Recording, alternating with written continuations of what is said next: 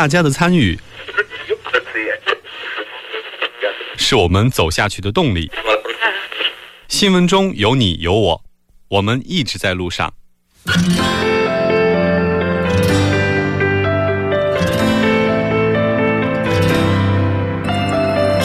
参与我们的节目，您可以通过手机短信的方式发送短信到井号幺零幺三，每条短信会收取五十韩元的通信费用，或者可以进入我们官方网站三 w 点 tbs 点 s o u r 点 kr 进行留言。我们期待大家的参与。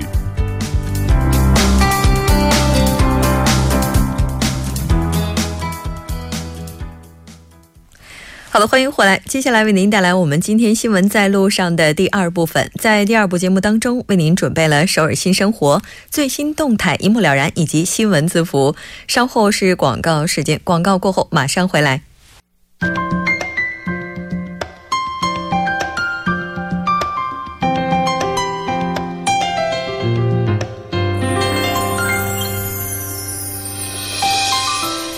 首尔新生活为您介绍首尔市面向在韩外国人推出的优惠政策、开办的教育讲座、举行的庆典等。接下来马上就进入今天的首尔新生活。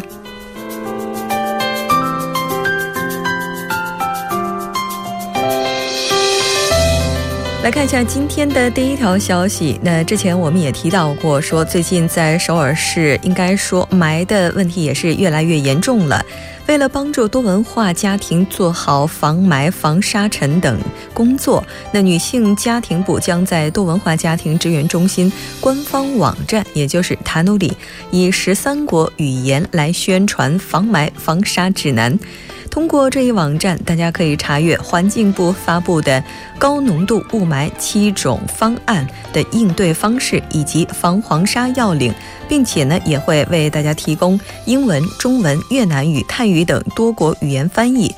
防霾的内容有：外出时应该尽量避免走进雾霾比较严重的区域；外出归来之后，需要用清水洗手、洗脚、眼睛以及鼻子。充分的摄取水分、水果、蔬菜，防黄沙呢，应该尽量避免外出。外出时佩戴眼镜、口罩，长穿长袖的衣服。那暴露在黄沙下的瓜果蔬菜，也需要在进行充分的清洗之后再食用。那包括。的内容当中还有一项就是中断幼儿园学校组织的室外教学活动。如果您还有其他的一些疑问，也可以拨打电话零七零七八二六幺五八九零七零七八二六幺五八九进行更加详细的咨询。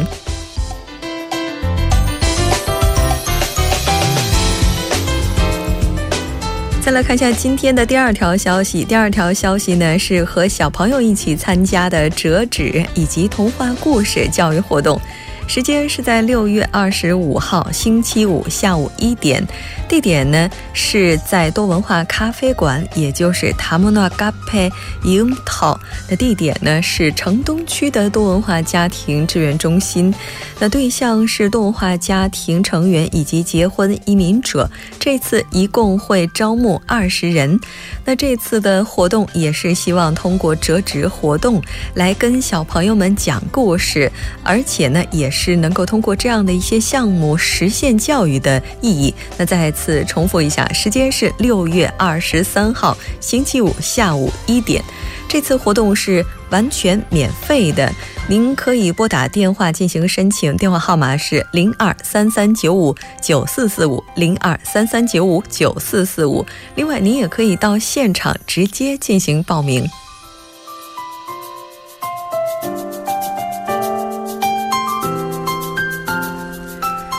再来看一下今天的最后一条消息。那这一次活动依然是由城东区多文化家庭支援中心举办的，时间也是一样的，六月二十三号星期五。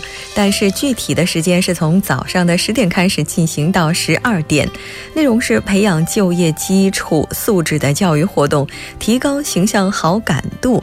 帮助大家成功就业。地点呢依然是在城东区多文化中心三楼项目室。内容呢就包括如何去打造更好的形象，特别是帮助大家进行面试。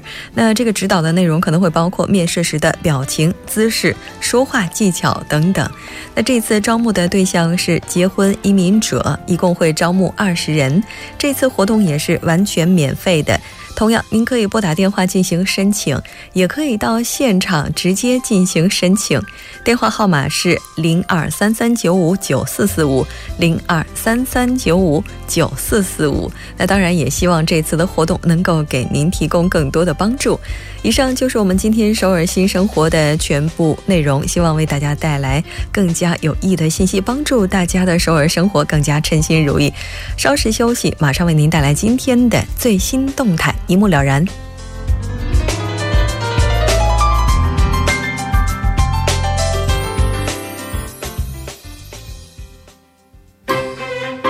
新闻中有你有我，我们一直在路上。您的参与，我们的动力。参与我们的节目，您可以通过手机短信的方式发送短信至井号一零一三。每条短信会收取五十韩元的通信费用。你也可以登录我们的官网三 w 点 tbs 点 c o 点 kr 收听更多广播回放。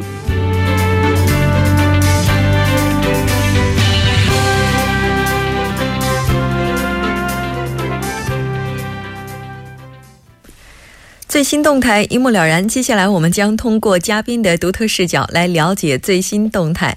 今天我们的嘉宾依然是来自亚洲经济的穆云卓记者。穆记者你好，哎，你好，很高兴跟穆记者一起来了解今天的最新动态。那今天为我们带来的是什么样的动态呢？呃，最近一段时间，韩国年轻人的潮流逐渐趋向怀旧化。那他们放着高档的写真不去拍，而是选择小巷子里边的黑白照相馆。啊，除了这个以外，还有就是。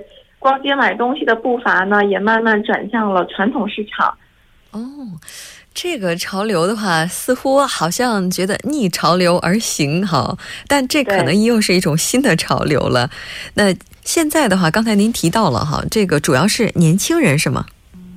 是的，没错。嗯，那您提到他们可能不去那种高大上的影楼进行拍照，而是选择一些特别破旧的小巷子。那他们拍的是个人艺术照吗？啊，有这种个人艺术照，像是这个利用照相馆的人嘛，大多都是二十多岁的情侣，或者是三十多岁想要结婚，还有就是刚刚结婚不久的这些小夫妻们。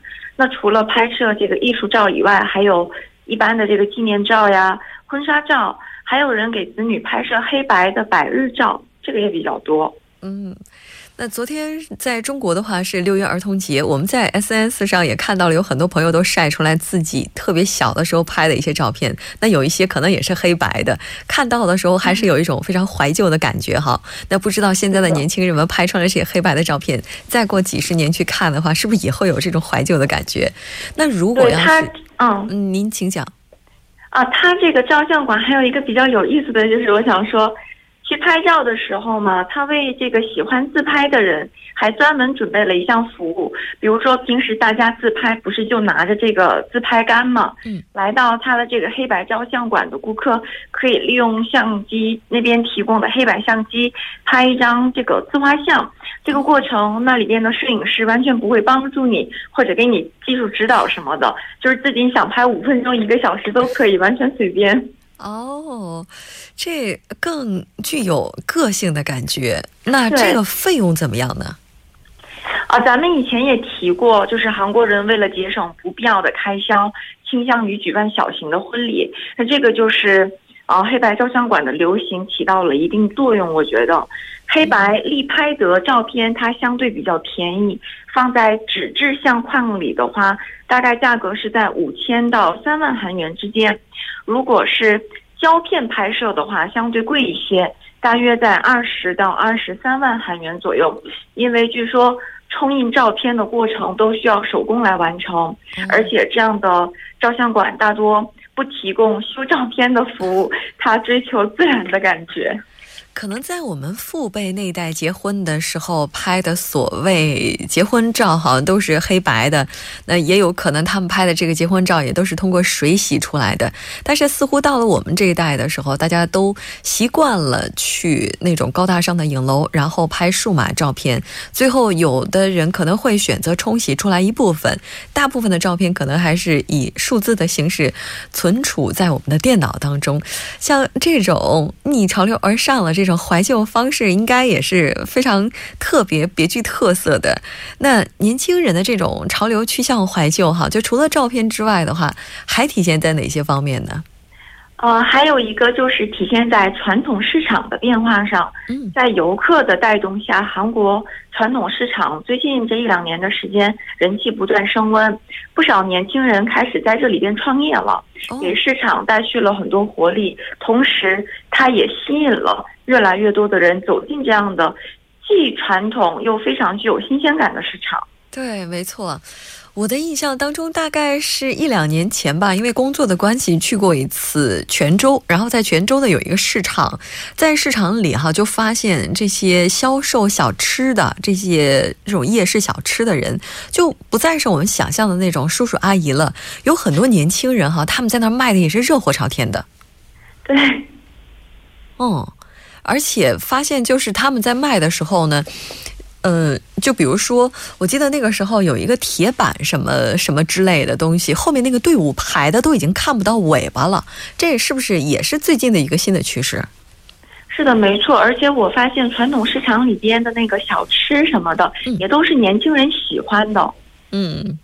这这个流行趋势可以有，因为毕竟之前韩国政府也是积极的推进传统市场发展哈，希望能够在这样一个有传统的地方能够创造出来更多的岗位。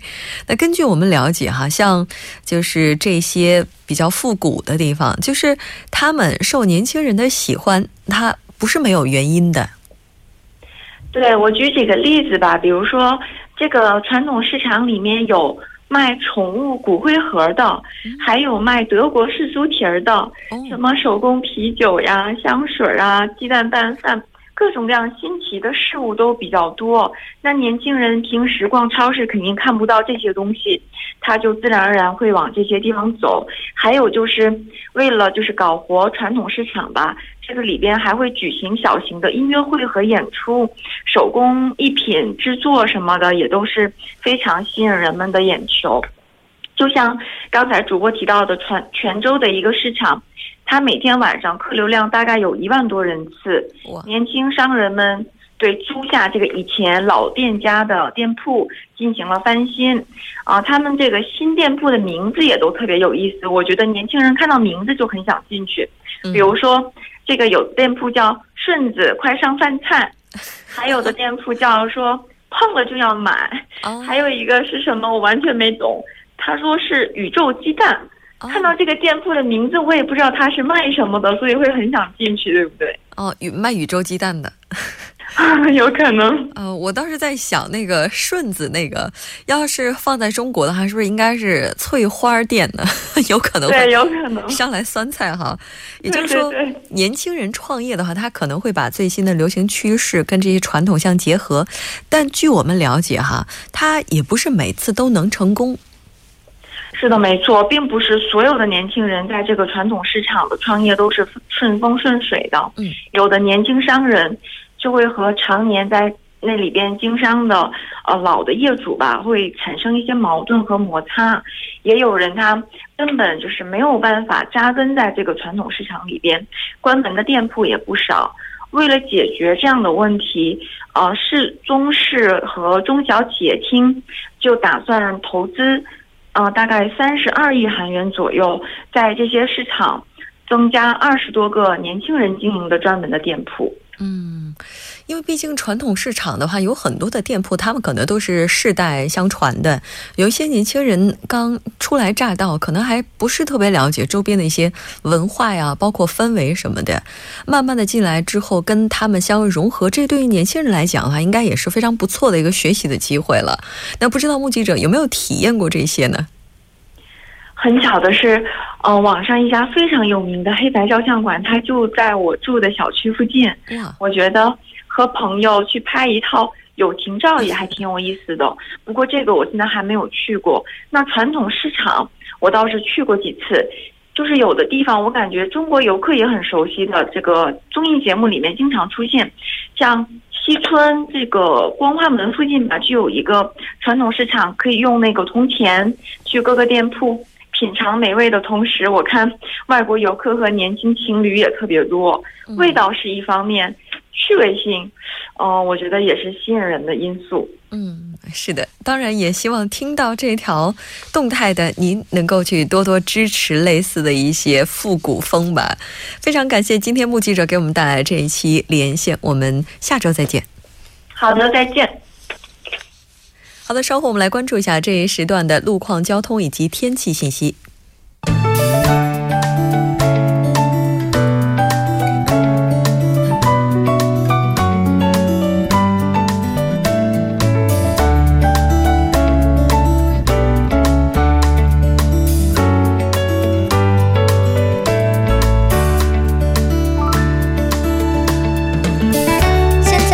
晚间六点四十七分，那这里依然是由影月为大家带来最新的首尔市交通及天气情况。我们继续关注下一条因道路施工而临时管制的通告。那在盆塘水西路青潭大桥盆潭方向博建地下车道，那将于六月三日到十五日进行地下车道的这个道路保修的作业。那单方向将临时的进行交通管制，管制的时间是从晚上的十一点半到第二天凌晨。五点。我们继续关注下路面的突发事故。那在元小大桥自南向北方向的二车道有这个私家车三车连撞事故。那目前呢也有工作人员正在处理作业当中，受其影响呢，后续交通目前是停滞不前的，还望您参考路段提前变道。那在汉江桥梁江北方向元小大桥南侧到元小大桥的北侧的二车道，那同样发生了交通追尾事故，还望您参考路段小心驾驶。我们继续关注下天气变化。那不知道是不是因为这个星期五的关系，今天的天气啊，都让人觉得格外的令人舒适。那不仅天气晴朗，温度适宜，而且你也不用担心这个雾霾的困扰。全国雾霾浓度指数为好到普通的这样的一个阶段，非常适合您外出出行和做户外活动。此外，近几天有北方的冷空气的流入，那预计到下周初为止都会是比较清爽的天气。我们看一下今今明两天具体的天气播报情况。今天晚间至明天凌晨多云。最低气温零上十五度，明天白天晴有时多云，最高气温零上二十五度。好的，以上就是这一时段的天气与交通信息，稍后我还会再回来。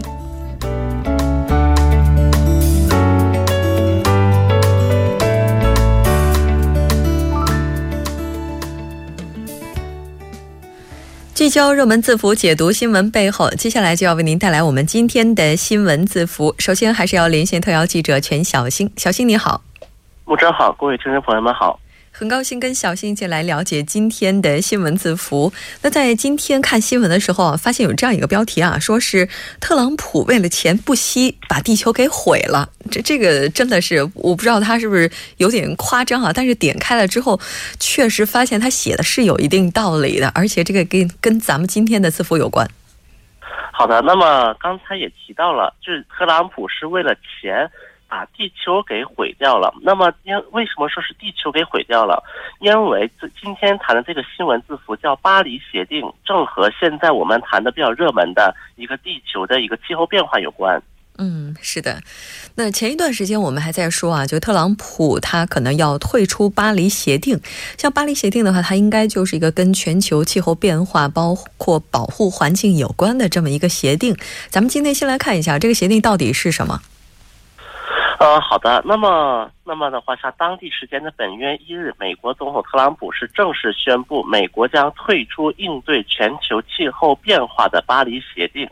那么，巴黎协定它那个签署过程呢是这样的：二零一五年十二月的时候，联合国气候变化框架公约的近两百个缔约方在巴黎气候变化大会上达成了一项巴黎协定，这是继京都议定书后第二份具有法律约束力的一个有关应对气候变化的一个协议，为二零二零年后全球应对气候变化的行动做出了安排。嗯，确实，像这个巴黎协定的话，它应该是在去年的时候正式的签署并且生效。那它生效的话带来的影响以及社会意义的话，还是非常大的。呃，是的。那么，那么根据有关规定，巴黎协定将在至少五十五个缔约方就是交存、批准、接受、核准或加入文书之日后的第三十天起有效。那么就是，那么继二零一六年十月四日，欧洲议会以压倒性的票数通过了欧盟批准巴黎协定的这个决议，那么这就意味着巴黎协定已经具备了正式生效的必要条件。那么联合国秘书长就宣布，巴黎协定于二零一六年的十一月正式生效。而联合国。国大会组委会在一份公报中表示，这是人类历史上一个值得庆祝的日子，也是一个正视现实和面向未来的时刻。人类将记住这一天，因为这一天，人类开启了可持续发展的道路，停止了走向气候灾难的脚步。是的，这句话说的真的特别好，人类停止了走向气候灾难的脚步，但是目前似乎遇到了障碍。嗯，咱们姑且先不谈这个事情啊，先来看一下这个巴黎协定，它一共包括多少条，有哪些内容吧。好的，那么巴黎协定它一共是二十九条，当中包括了就是减排目标，然后适应损失损害、资金、技术、能力建设、透明度、全球盘点等内容。那么根据这个协定，它是明确提出了各方将加强气候变化危险。全球来应对，并且将全球平均的气温较工业化前的水平升高控制在两摄氏度之内。那么，它可以说它的生效一方面体现了全球应对那气候变化、采取全球行动的坚定决心。那么，它的生效也使得城市政府。乃至一个国家政府、公民、企业和投资者的一个努力是得以的一个具体化，那么它也是人类战胜气候变化过程中的一个转折点。嗯，是的，就是如果巴黎协定能够正常的生效，并且在全球范围内能够得到更广泛支持的话，当然是好事情。但是问题在于，作为全球碳排放量最大的国家，美国呢，它决定要退出巴黎协定，那他这一时可谓激起了千层浪。现在各方的非议和不满也是非常非常多的。